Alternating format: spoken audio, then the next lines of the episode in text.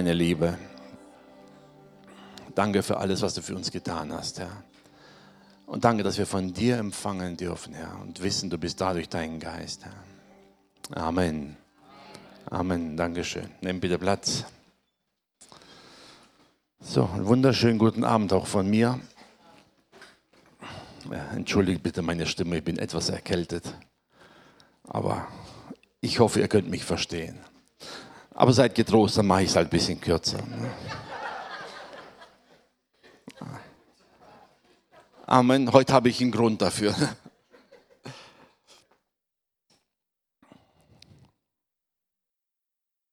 Wisst ihr, seit Anfang Januar schon mit der Herr, was hast du vor in diesem Jahr? Wisst ihr, es ist immer so, man hat ja so gewisse Ziele und Pläne, die man sich für das Jahr setzt. Und eigentlich kann man nach zwei Wochen schon auf einen Auferstehungssonntag machen, wo man dann betet für all die gestorbenen Vorsätze. Aber wisst ihr, bei allem Bewegen dachte ich, Herr, was, was ist der Schwerpunkt dieses Jahres? Und interessanterweise hat Gott mir nicht unbedingt den Schwerpunkt genannt, hat nur meinen Blick etwas verändert. Hin auf eine, es ist eine Einstellung, die wir manchmal haben und die uns manchmal im Wege steht. Okay, starten wir die PowerPoint. Wisst ihr, immer dann, wenn wir dem Nächsten etwas Gutes tun wollen, dann ist es oft so, dass wir uns überlegen, was kann ich besonders gut. Und das wollen wir präsentieren. Kennt ihr diese Momente, wenn man jetzt jemand zu Besuch kommt und da hängen am Kühlschrank so Bilder von den Kindern oder an den Wänden? Da hängen also Bilder von den Kindern, die du auf keinen Fall entfernen darfst. Es sind nicht unbedingt die tollsten Kunstwerke, also ich kann es jetzt sagen, weil die Kinder sind alle nicht hier. Ne? Aber die Kinder geben etwas, was sie gut empfinden, was sie toll ist und was sie gut können, mit ganzem Herzen geben. Wir als Erwachsene wissen, es ist mehr eine Freude der Kinder als eine Freude der Eltern. Und trotzdem freuen wir uns darüber, weil wir wissen, sie bemühen sich da. Der Wille zählt, die Einstellung zählt. Das Kunstwerk ist nicht das Tollste für dich, es sei denn, dein Sohn heißt Rembrandt und du wirst reich dadurch. Aber normalerweise sucht, wartet man auf einen gelegenen, guten Augenblick, wo man das so heimlich verschwinden lassen kann, ohne dass es auffällt, weil irgendwann ist es zu viel. Aber es ist eine Wertschätzung, weil die Kinder das Beste geben, was sie können.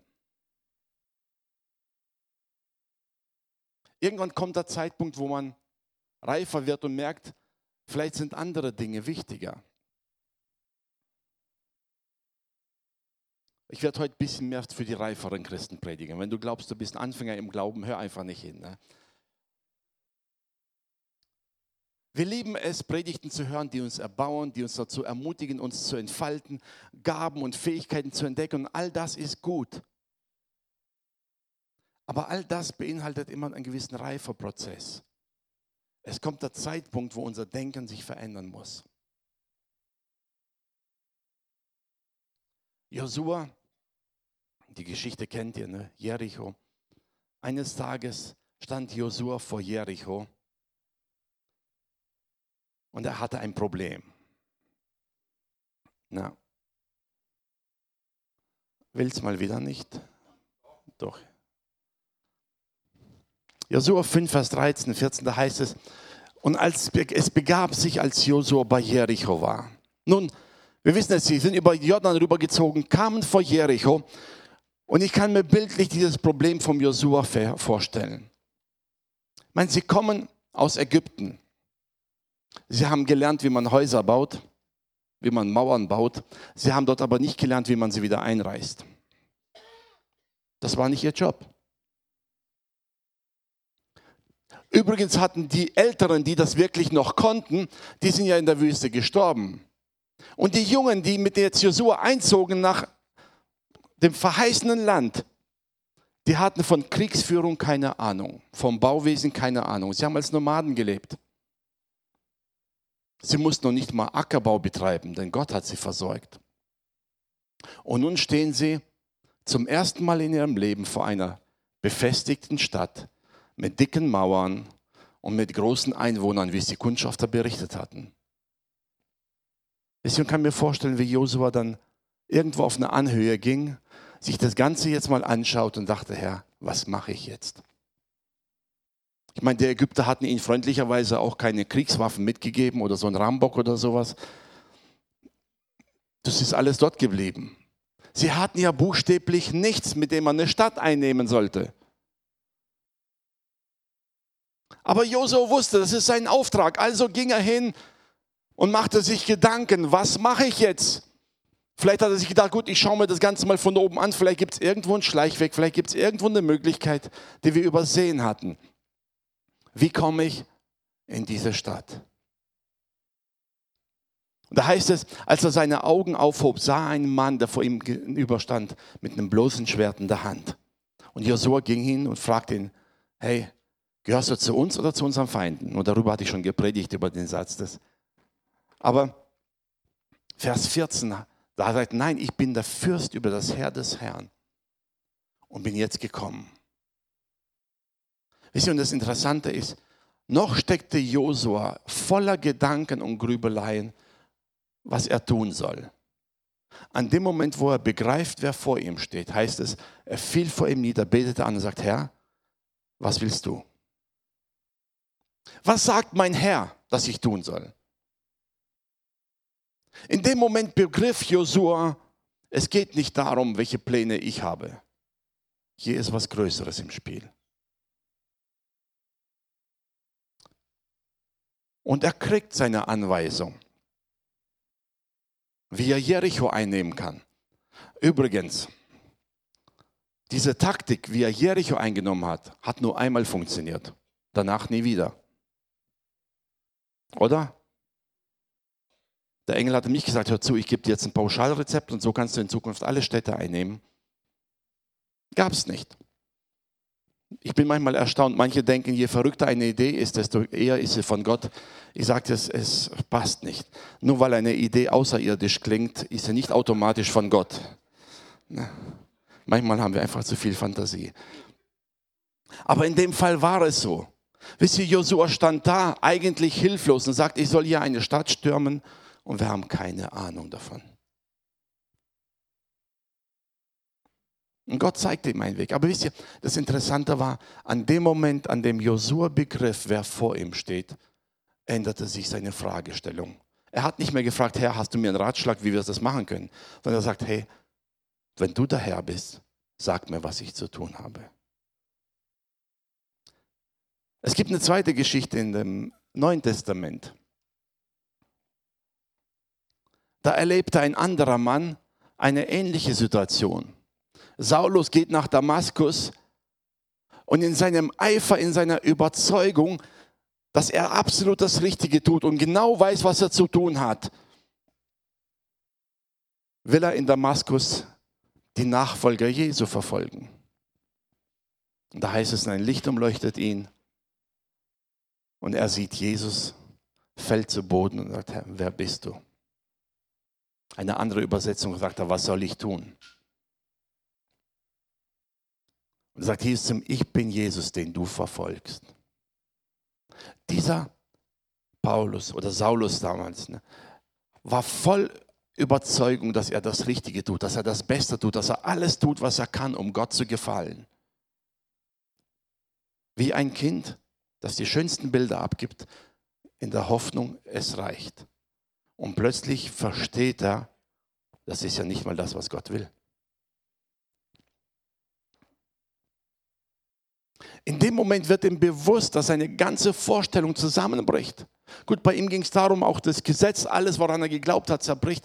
Aber wisst ihr, in dem Moment wird ihm klar, es geht nicht darum, was er will. Es geht darum, was sagt Gott.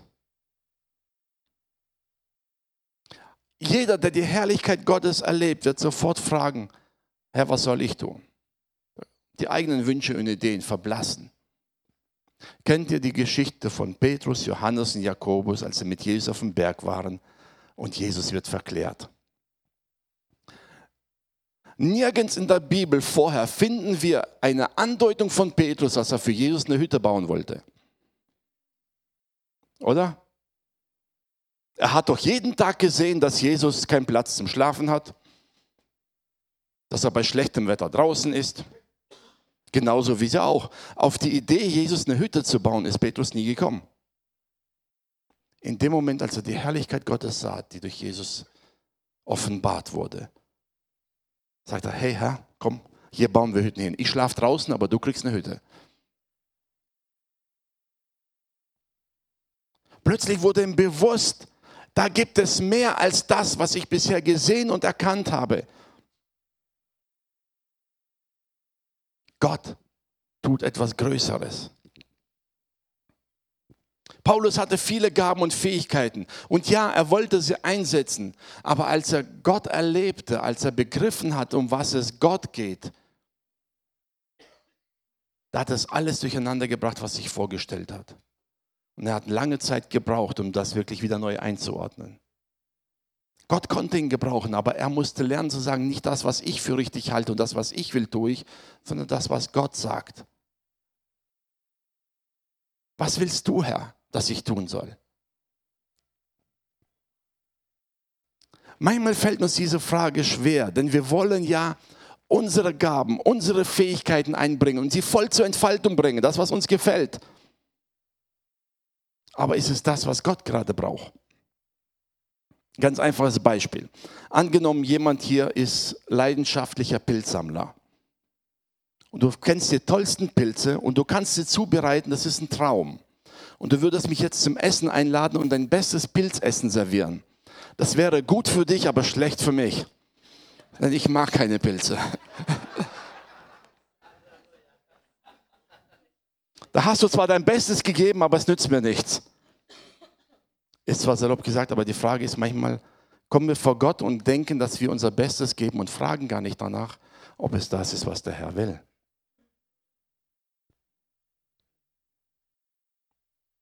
Es gehört mit dazu, ich habe vorhin gesagt, es ist ein Reifeprozess. Wir brauchen die Zeit, wo wir das lernen, wo wir entdecken. Wir brauchen eine Phase, wo wir wachsen. Aber wisst ihr, wenn wir in dem Kindesalter bleiben und immer denken, das, was ich will, muss Gott gefallen. Im Menschlichen würde man sagen, dann ist man ein bisschen zu langsam entwickelt. Jeder reife Mensch kommt an den Punkt, wo er weiß, es geht nicht mehr darum, um das, was ich will, sondern das, was nötig ist, was gut ist.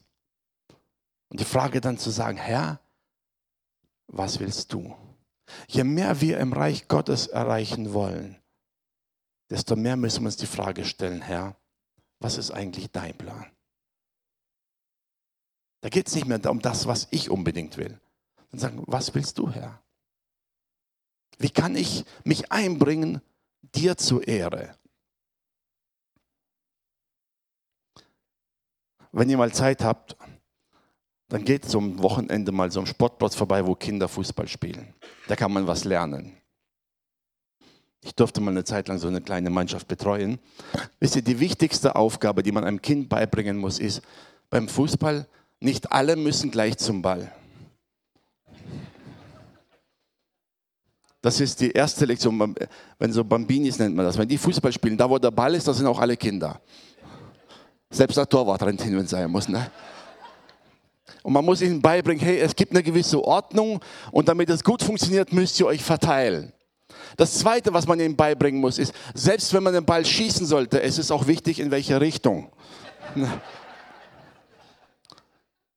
Denn die wollen den Ball haben und dann schießen, egal wohin. Weißt du, es ist wichtig, die Wahrheit zu sagen. Aber es ist auch wichtig, in welche Richtung man sagt und wie man sie sagt. Nur weil man die Wahrheit sagt, heißt noch lange nicht, dass man alles richtig macht. Wir brauchen einen Reifeprozess. Wir müssen lernen, dass Gott sein Reich baut und dass er der Architekt ist, der die Strukturen schafft. Wichtig zu fragen, Herr, was ist dein Plan? Welche Vision hast du für mich, für mein Leben? Welche Vision hast du für uns als Gemeinde? Welche Vision hast du für dein Reich in dieser Stadt? Unser Gottes Reich ist größer als unsere Gemeinde in dieser Stadt. Amen. Gott sei Dank, wir sind dann da, unser Zuhause, aber wir müssen daran denken, Gott baut seine Gemeinde in vielfältiger Art und Weise. Zu sagen, Herr, was ist dein Platz für mich? Wo willst du mich haben?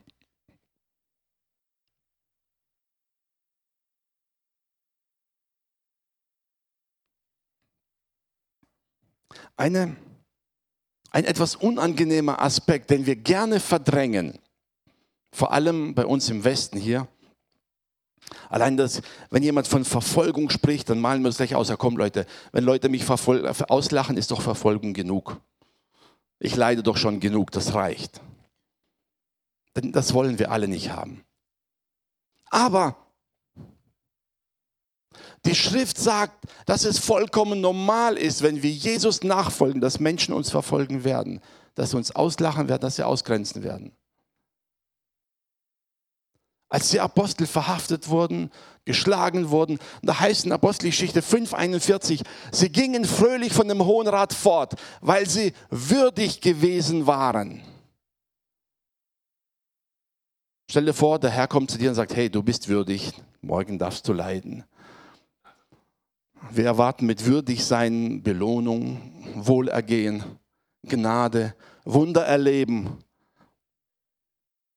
Aber die Bibel sagt, hey, es gibt doch noch ganz andere Dinge. Sie sagten, sie waren würdig, um seines Namens willen zu leiden. Das ist nicht das, was wir unbedingt wollen, aber Gott gebraucht selbst das, um sein Reich zu bauen. Paulus hatte sich nicht ausgemalt, dass er als Gefangener quer durch Europa transportiert wird. Sein Leben hat er sich wahrscheinlich auch anders vorgestellt. Aber als er begriffen hat, dass Gottes Plan wichtiger ist als sein eigener und Gottes Herrlichkeit sich offenbart in verschiedenster Art und Weise, da war es ihm plötzlich egal, selbst wenn er als Gefangener nach Rom gebracht wurde, einfach aus dem Mund, weil er sagte, selbst der Kaiser muss hören, was Gott zu sagen hat. Amen.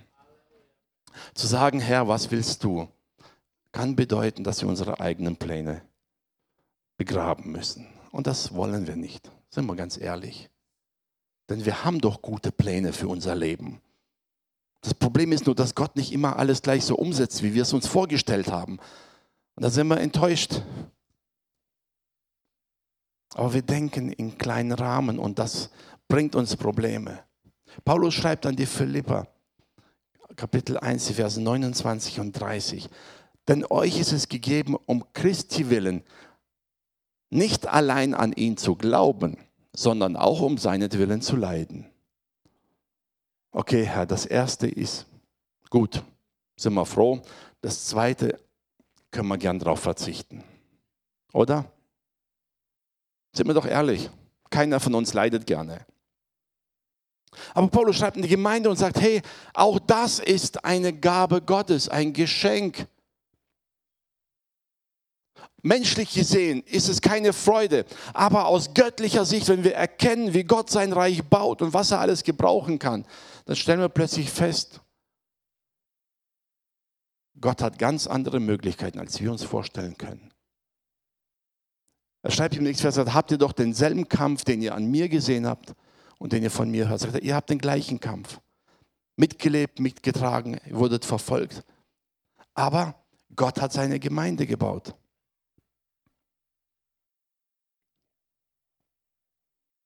Wisst ihr, wir haben oft eine eigene Vorstellung, wie wir Gott dienen wollen, wie wir unsere Gaben entfalten wollen, wie wir uns einbringen wollen. Und wir wollen gemäß dieser Vorstellung leben und von Gott gesegnet werden. Und vergessen dabei, dass es doch um Gottes Reich geht und nicht um unser Reich. Es geht darum, Gott zu gefallen. Liebe Mütter, ihr kennt es vom Muttertag, nicht wahr? Wenn Mann und Kinder euch alles Tolle machen wollen, Frühstück im Bett, Mittagessen richten und man sitzt im Bett morgens und denkt, ich will bloß nicht an die Küche denken, was mich da erwartet. Ne?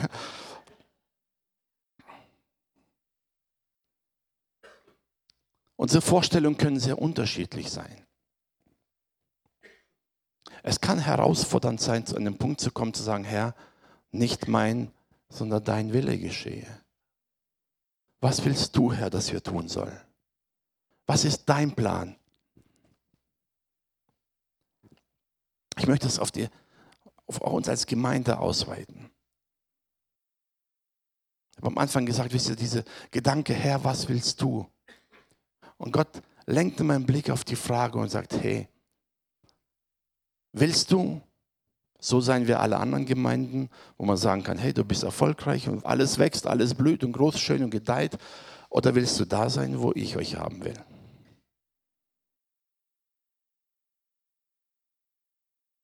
Stell dir mal einen Handwerker vor, der zu dir kommt und hat in seinem Werkzeugkoffer lauter gleiche Schlüssel. Alles 20er. Sind alle gleich.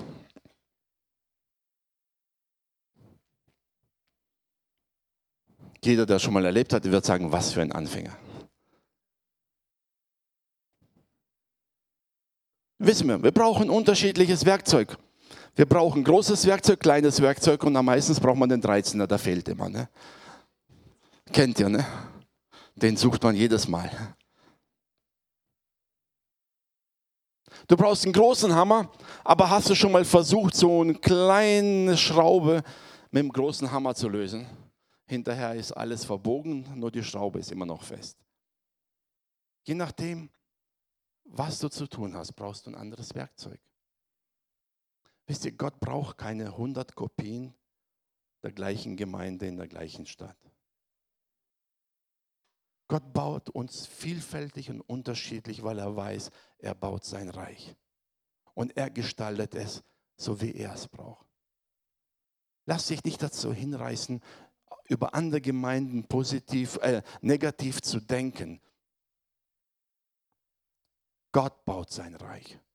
Wir wollen unseren Platz ausfüllen, den Gott uns gegeben hat. Deshalb lass uns positiv denken und sagen, Herr, du bist für sie verantwortlich, nicht wir. Wir wollen weder richten noch urteilen noch sonst was. Und wir wollen aber auch keine Kopien machen, sondern fragen, Herr, was willst du?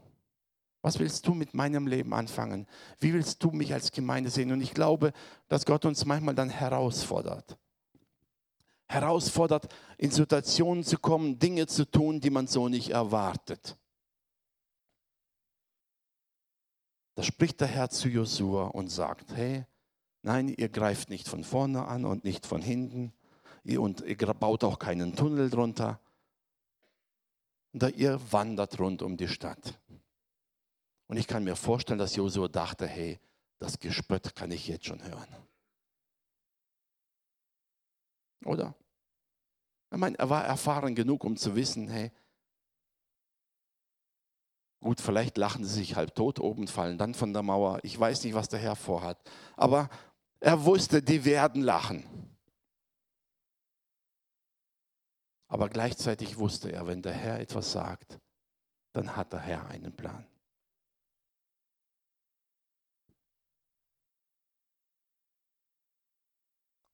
Ich glaube, dass dieses Jahr für uns in manchen Dingen herausfordernd wird, weil der Herr uns vor Herausforderungen stellt und sagt, willst du mir vertrauen? Eins der wichtigsten Dinge bei jeder Herausforderung ist, genau zu wissen, worauf du gegründet bist. Wisst ihr, nicht jede verrückte Idee ist vom Herrn, habe ich vorhin schon gesagt. Wir brauchen ein biblisches Fundament, zu lernen, was sagt das Wort Gottes? Was sagt das Wort Gottes wirklich? Und vielleicht wird der Herr so manche Dinge in unserem Leben erschüttern, an die wir uns gewöhnt hatten. War schon immer so. Und wir denken, es ist doch vollkommen normal. Und vielleicht erschüttert dich der Herr das und sagt, hey, du hast dein Leben lang das so gehört, aber wer, wo steht das? Mag sein. Trotzdem zu sagen, Herr, gebrauche mich. Was ist dein Plan, Herr? Was ist deine Vision? Was ist die Aufgabe, wo du uns gebrauchen willst, um dich zu erheben und dich zu verherrlichen?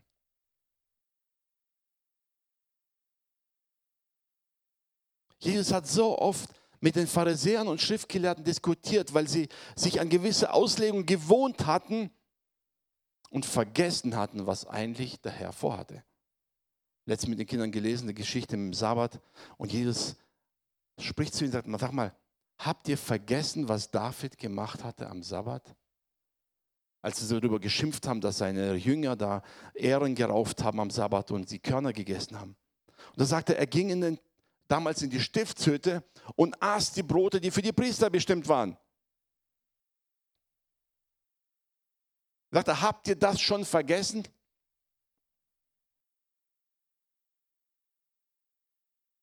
Sie haben David hoch und heilig gelobt, aber hätte David das in ihrem Tempel gemacht, den hätten sie gesteinigt.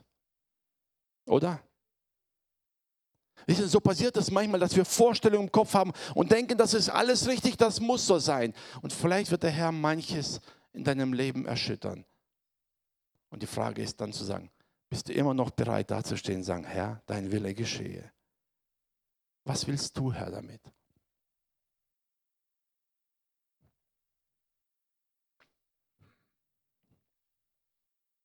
Warum das alles? Jesus saß eines Tages am Jakobsbrunnen in der Nähe von Samaria. Die Jünger gingen weg, um Essen zu holen. Eine Frau kommt und Jesus spricht mit der Frau und sagt, hey, mit meinen Worten salopp gesagt, könntest du mir bitte Wasser geben? Und die schaut ihn verdutzt an und sagt, was soll das? Du bist ein Jude. Wie kommst du dazu, mich um Wasser zu bitten? Es war für sie absolut ungewöhnlich, unnormal, denn die Juden wollten mit ihnen ja nichts zu tun haben, wissen wir. Und da sagt Jesus diesen erstaunlichen Satz zu ihr und sagt, wenn du wüsstest, das ist Johannes 4, Vers 10, er, wenn du wüsstest, wer dich um Wasser bittet. Wenn du begreifen würdest, wer hier eigentlich vor dir steht und dich bittet. Vater, du würdest den Spieß sofort umdrehen. Du würdest mich bitten. Wir sind manchmal so eingeengt durch unsere eigene Vorstellung, wie wir es gern hätten und wie wir alles gewohnt sind und wie wir es geplant haben, dass wir dabei gar nicht erkennen, welch eine Fülle und Größe Gott für uns hat. Diese Frau stand vor Jesus und aus ihrem Denken, aus ihrer Gewohnheit heraus, dachte sie nur an dieses natürliche Wasser, das Wasser selbst spielte keine Rolle. Sie sprach hier die Vorurteile an, die, die Probleme, die sie hatte vielleicht. Alles spielte eine Rolle da. Und Jesus sagte, hey, wenn du in diesem Moment begreifen würdest, wen du da eigentlich vor dir hast, würde sich dein gesamtes Blick, dein ganzes Weltbild würde sich schlagartig ändern. Und das ist oft unser Problem, wisst ihr, wenn wir zu Gott kommen mit dem, was wir wollen, wie wir es haben wollen, wie wir es uns vorstellen, und wir denken, dass die Lösung, die wir uns erdacht haben und für die wir beten, das ist die perfekte Lösung. Und vielleicht steht der Herr vor dir und sagt, hey, wenn du erkennen würdest, was ich alles daraus machen kann. Nicht nur das bisschen, was du willst. Kannst du begreifen, was ich daraus machen kann? Welch eine Fülle und der Herrlichkeit da ist dann würdest du nicht mehr sagen, Herr, tu das, was ich will, sondern du würdest sagen, Herr, was willst du? Dein Plan ist größer. Wisst ihr, da werden wir wieder an den Punkt gebracht zu sagen, können wir Gott vertrauen? Dass selbst da, wo wir es nicht verstehen, Gott immer noch alles im Griff hat. Wir gehen immer davon aus, wenn in unserem Leben Chaos ist, dann hat Gott anscheinend die Kontrolle verloren. Nee, wir haben die Kontrolle verloren, aber Gott, bei Gott ist immer noch alles im Plan. Das letzte Mal, als wir vom Meer waren, einen herrlichen Sturm gehabt, schön gesegelt. Wisst ihr, was mich am nächsten Tag fasziniert hat? Es ist vollkommen egal, wie groß der Sturm ist. Es ist vollkommen egal, wie die Wellen toben. Ein, zwei Tage später liegt das Meer wieder absolut ruhig in der Ordnung, wie Gott es geschaffen hat. Jedes Mal. Es ist vollkommen egal, wie groß der Sturm ist. Das Wasser bleibt da, wo es hingehört. Es wirbelt etwas durcheinander, wirbelt ein bisschen Schmutz auf, alles Mögliche. Wisst ihr, und zwei Tage später liegt alles wieder da, wie immer. Warum? Weil Gott gesagt hat, dass es so sein wird. Schon im Schöpfungsbericht heißt es. Und Gott schied die Feste vom Wasser und sagte, das wird so sein und so wird es sein. Also einfach nur kurzer Mutzusprecher dir, wenn du gerade einen Sturm erlebst. Es ist egal, wie groß der Sturm ist. Die Grenzen, die Gott gesetzt hat, wird dieser Sturm nicht überschreiten. Wird er nicht. Es bleibt alles in dem Rahmen, wie Gott es haben will. Die Frage ist, können wir ihm da vertrauen? Letztes Mal hatte Matthias haben wir gepredigt, oder die Predigt gehört, wisst ihr, über das Rausgehen im Wasser. Manchmal hat man so Bilder, da sieht man es, so wisst ihr, wenn Petrus auf dem Wasser geht, das ist alles so schön ruhig. Wisst ihr, also wenn das Meer spiegelglatt ist, dann kann man sich vorstellen, ja, da übers Wasser kann ich laufen. Und wenn es Winter ist und der See ist gefroren, kann jeder über Wasser laufen. Das ist alles schön glatt und ruhig, aber wisst ihr, in einem Sturm denkt niemand daran, aus dem Wasser, zu, aus dem Boot zu treten. Da ist es nicht so gemütlich und so schön glatt und trocken. In dem Moment zu sagen, Herr, was willst du? Willst du, dass ich zu dir komme? sagt Petrus. Ich möchte uns heute ein bisschen, das war zu schnell, ein bisschen auf dieses Jahr einstimmen, sagen, Herr, wir wollen, wir wollen in diesem Jahr, in dieser Stadt das tun, was du vorhast. Nicht das, was gerade populär ist, nicht das, was gerade Erfolg verspricht, nicht das, was andere tun. Es ist kein, wisst ihr, wir sollten jetzt nicht urteilen. Es ist alles schön und gut, muss alles sein. Aber wisst ihr, Gott macht keine Kopien. Wir hätten das gern manchmal. Nach dem Motto, Herr, der ist so erfolgreich, ich will das auch haben. Gott macht keine Kopien. Er hat für dich und mich, für uns einzeln, für unsere Familien, für unsere Häuser, für unsere Hauskreise, für unsere Gemeinden, aber auch für sein Reich. Er hat einen Plan und der ist vollkommen. Wir versuchen immer, immer wieder in unseren Gedanken Gottes vollkommenen Plan zu verbessern und merken gar nicht, dass wir noch nicht mal den Weitblick haben, den Gott hat und gar nicht erkennen die Fülle, die er bereitet hat. Ich wünsche uns diese Momente, wo wir vor Gott treten, so wie es Josua erlebt hat, so wie Paulus es erlebt hat, wo du Gott siehst in seiner Herrlichkeit und äh, von Herzen sagen kannst, okay Herr, sag, was du willst, ich tue es. Dieses Bild hinzukommen zu einem reifen Diener, der da ist, um wirklich zu dienen. Nicht zu sagen, hey, mein lieber Chef, ich weiß, du hättest gerne heute Rostbraten, aber ich glaube, so eine Suppe ist besser für dich. Also mache ich dir heute eine Suppe. Sind wir ehrlich, manchmal sind wir solche Diener, die Gott sagen, was gut für ihn ist, weil wir es nämlich gerade machen wollen. Es ist ein reifer Prozess, dahin zu kommen sagen, Herr, wenn du es sagst, dann mache ich es. Kratzt an unserem Ego, schränkt uns vielleicht ein bisschen ein. Aber wisst ihr, dann kommen wir an den Punkt, wo wir wissen, Gott kann uns gebrauchen. Gott kann uns gebrauchen, da wo er uns braucht. Ein kleines Bild noch, weil eine schöne Geschichte, ich weiß gar nicht mehr, wann das war. Fußballspiel. Wisst ihr, wisst ihr also in jedem Fußballspiel hat der Trainer die Möglichkeit, drei Spieler auszutauschen. Es war ein interessantes Spiel. Alle drei Spieler hat er ausgetauscht. Zehn Minuten vor Schluss rennt ein Gegner aufs Tor zu. Und die einzige Möglichkeit, ein Tor zu verhindern, war, dass der Torwart den Gegner gefault hat. Sieht die rote Karte. Jetzt hat die Mannschaft keinen Torwart mehr. Er kann aber auch keinen einwechseln, denn er hat seine drei Spieler bereits ausgetauscht. Was macht er? Ein Abwehrspieler kriegt die Handschuhe und sagt so, ab sofort bist du Torwart. Der könnte natürlich jetzt hinstellen und sagen, ja, Moment mal, hey, erstens, das ist nicht meine Berufung, es ist nicht meine Begabung und das ist nicht der Platz, für den ich bestimmt wurde.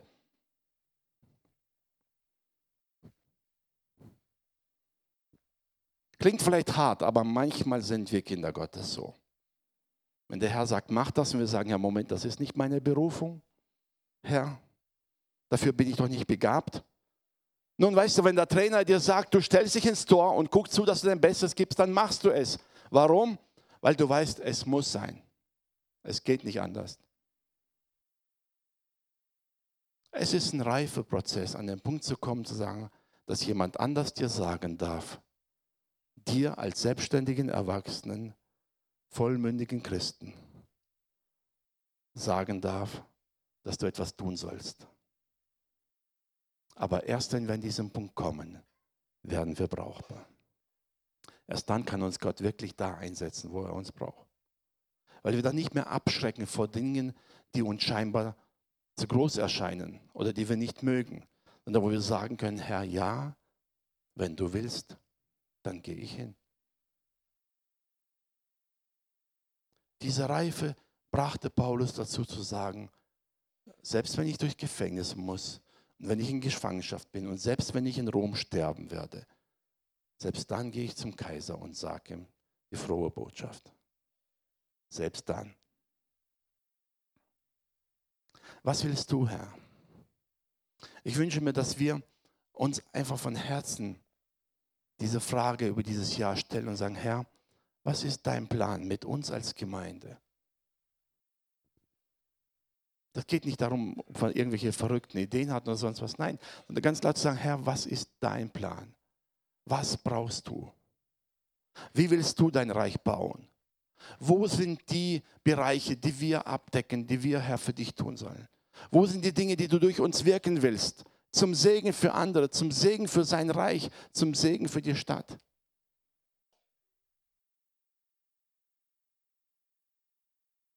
Es geht nicht darum, beliebt und populär zu sein. Das ist keine Verheißung der Bibel für uns als Kinder Gottes. Amen. Das wünschen wir uns immer, aber es ist keine Verheißung. Jesus sagte, so wie sie mich verfolgt haben, so werden sie euch verfolgen. Es wird kommen. Aber wir haben eine Verheißung, wir sollen das Salz der Welt sein. Es würzen, Geschmack geben. Ob Salz da ist oder nicht da ist, das merkt man. Oder? Man schmeckt es sofort beim Essen, ob da Salz da ist. Wenn du in eine Stadt kommst und nicht schmeckst, dass es da Christen gibt, dann ist irgendwas schiefgelaufen. Bildlich gesprochen.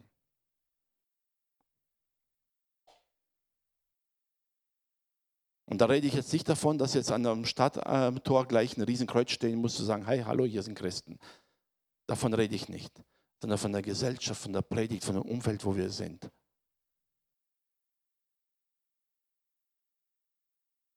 Da, wo du bist, sei jemand, der Würze hineinbringt. Du musst nicht immer automatisch auffallen oder so. Ne? Aber allein schon durch die Art und Weise, wo du mitredest, wo du dich enthältst, wie du deine Arbeit machst. All das zeigt, woran du glaubst. Lass Menschen erkennen an deinem Leben, dass Gott mit dir ist. Und ich möchte uns dazu ermutigen, wirklich von ganzem Herzen, vor Gott zu treten und sagen, Herr, was ist dein Plan mit meinem Leben? Was ist dein Plan? Es gibt manche Dinge, die ich gern hätte, aber wo willst du mich haben? Es gibt manches, was ich gern erleben würde, aber ich sage, Herr, wo willst du mich hinhaben? Wo willst du mich hinsetzen? Wo willst du mich hinschicken? Welchen Menschen soll ich begegnen, weil du es geplant hast? Gott ist und bleibt der Architekt seines Reiches. Amen. Er entscheidet, was wohin kommt. Die meisten Architekten bauen eine Garage vorne zur Straße und die Gerätehütte, die kommt hinten in den Garten. Natürlich könnte jetzt jede Gerätehütte sagen, hey, ich fühle mich diskriminiert. Denn die Garage sehen alle und mich sieht niemand. Gut, dann tauschen wir es aus. Stehen die Gerätehütte nach vorne und die Garage nach hinten, nicht wahr? Und dann wissen wir alle, das funktioniert nicht dann ist die Hütte glücklich, aber der Eigentümer nicht. Ich weiß, es ist manchmal unerfreulich oder nicht erbaulich für uns, wenn wir Dienste für Gott tun und niemand fällt das auf. Eigentlich ist es eigentlich eine paradoxe Aussage. Wenn ich einen Dienst für Gott tue, muss es niemand auffallen. Amen. Denn wenn ich für Gott etwas tue, muss nur Gott es sehen. Wenn ich für Menschen etwas tue, dann müssen es Menschen sehen. Amen. Halte daran fest, dass wenn Gott etwas anvertraut hat, der Einzige, der es zu sehen hat, ist er. Und der Einzige, der belohnt, ist er. Alles andere ist unwichtige Nebenerscheinung. Ja, wir Menschen brauchen Zustimmung. Ja, wir brauchen Bestätigung. Ja, wir brauchen das, als ob so jemand uns auf die Schulter klopft. Ist nichts Schlechtes dabei. Aber wenn die Priorität darin steckt, dass Menschen sehen, was ich tue, dann haben wir unser Ziel verfehlt. Ich hoffe, dass euch die Bilder ein bisschen so zum Nachdenken geben für dieses Jahr. Egal, was sich erwartet in diesem Jahr.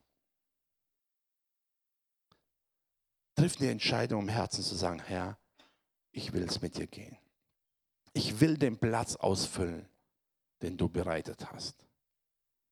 Und selbst wenn du mit mir ungewöhnliche Wege gehen wirst, ich will den Platz ausfüllen, wo du mich haben willst. In allen Herausforderungen, in allen Umständen, egal was kommt, in allem, sagt die Bibel, überwinden wir durch den, der uns mächtig gemacht hat. In allem.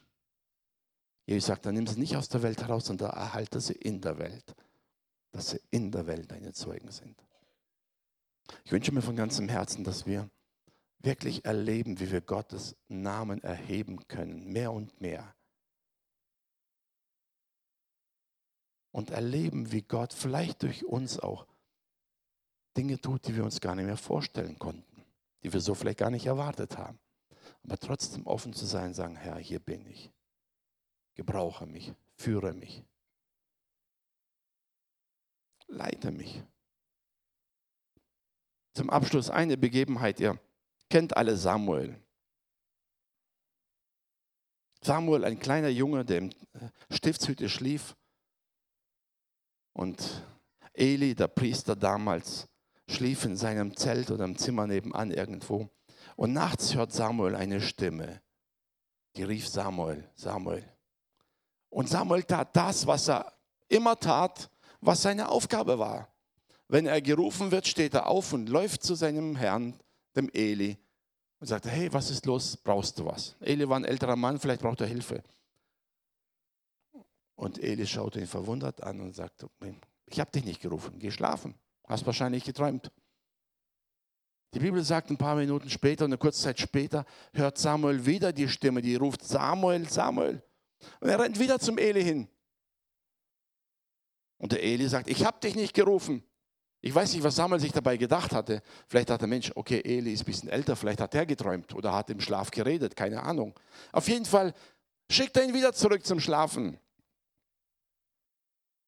Eine kurze Zeit später ruft er zum dritten Mal. Er rennt wieder zu Eli hin. Es war das, was er kannte, was er gewohnt war. Aber in dem Moment begriff Eli, hier ist jemand anders am Werk.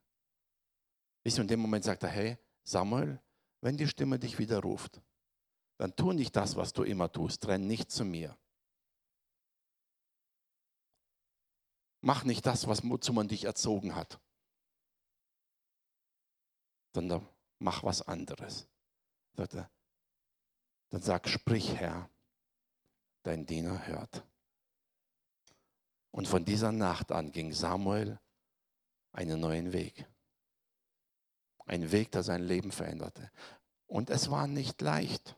Gleich die erste Botschaft, die er von Gott empfing, war eine Botschaft, die er am liebsten nie gehört hätte. Am nächsten Tag fragte ihn Eli, was hat der Herr zu dir gesagt? Er wusste genau, Gott hat mit ihm gesprochen. Und die Bibel sagt, Samuel wollte nicht. Denn es war eine Botschaft, die im Endeffekt Leid über das Haus Eli prophezeite. Aber Samuel musste diesen gewohnten Weg, wo er immer gegangen ist, verlassen. Und sich darauf verlassen, dass Gott für ihn da ist. Die Bibel sagt nicht, wie alt Samuel in dem Moment war, aber war, er war noch recht jung.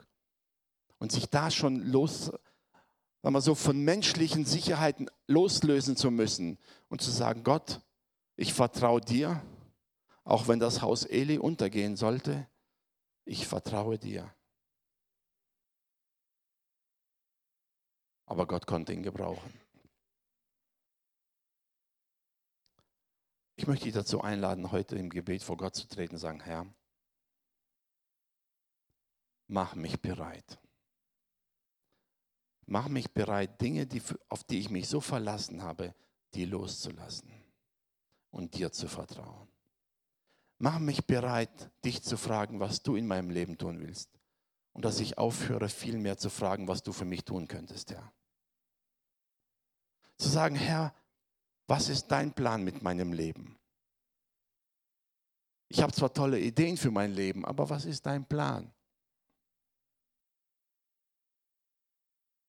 Ich glaube, wenn wir begreifen und erkennen, dass wir uns Gott ganz anvertrauen werden, dann werden wir viel mehr verstehen, was Jesus zur Samariterin sagte, als er sagte, wenn du begreifst, wer dich bittet und wer hier mit dir spricht,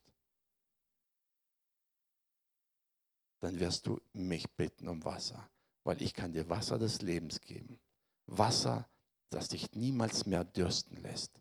Ich kann dir eine Fülle geben, die du bis heute noch nicht mal verstanden hast. Ich glaube, dass Gott zu manchem heute ins Herz hineinsprechen möchte und sage, wenn du begreifst, dass du mir vertrauen kannst, wirst du eine Fülle in deinem Leben erleben, von der du nicht mal zu träumen wagtest.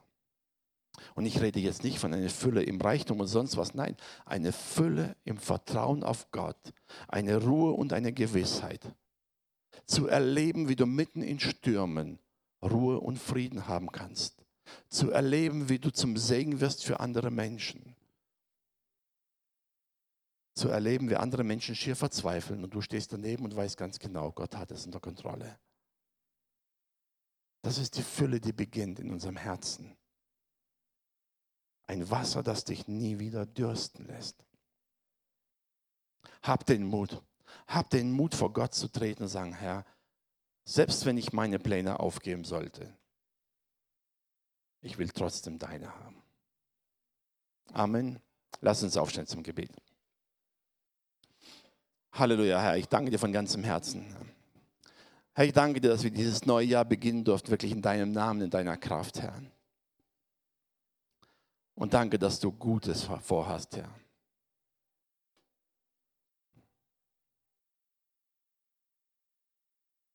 Herr, ich bitte dich, dass du einfach jetzt durch deinen Geist in die Herzen hineinkommst, Vater. Und zuallererst, Herr, vor allem diese Angst wegnimmst. Angst vor Ungewissheiten, Herr. Angst von all dem, wo wir denken, wir könnten es vielleicht nicht schaffen. Geist Gottes, komm, erfülle uns ganz neu mit deiner Kühnheit zu wissen, wir können alles, wir können alles überwinden mit dir, Herr. In allen Lebenslagen, in allen Situationen sind wir sicher in deiner Hand, Herr. Danke, Herr. Danke, dass du da bist, Herr, um wirklich unseren Blick zu verändern. Dass wir wegschauen von dem, Herr, was wir gerne tun würden und hinschauen zu dir. Und erkennen, dass du der Herr bist, der dein Reich baut, Herr. Und wir wollen Teil deines Reiches sein, Herr. Wir wollen brauchbare Werkzeuge sein, Herr. Wir wollen Menschen sein, die dir Ehre bereiten mit allem, was wir sind, was wir haben, Herr. Und dass wir es einsetzen, Herr, um dich zu erheben.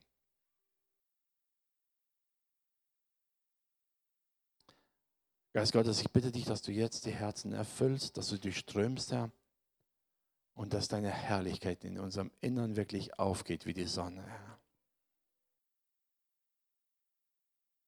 Und dass wir vollkommen selbstverständlich wirklich uns beugen im Herzen vor dir und gar keinen Zweifel mehr darin haben, dass dein Plan besser ist als alles, was wir uns vorstellen können. Dass deine Wege gut sind, Herr dass deine Wege die richtigen sind. Danke, Herr. Danke, Vater, dass du uns als Gemeinde formst und gestaltest und gebrauchst hier in dieser Stadt, Herr. Herr, und wir wollen uns dir ganz neu weihen, Herr. Uns dir hingeben, sagen, Herr, auch in diesem Jahr gebrauche uns, Vater. Da, wo du etwas hineinwirken willst in dein Reich, gebrauche uns zu deiner Ehre, Herr. Herr, du hast uns vorbereitet, du hast uns geformt, Herr, und du tust dein Werk, Herr. Hab Dank, dass du da bist, Herr, und danke, dass wir ein Teil sein dürfen dessen, was dich erhebt und was dich verherrlicht. In Jesu Namen. Danke, Herr. Ich möchte dich gar nicht zum Gebet nach vorne einladen, sondern ich lade dich jetzt ein, während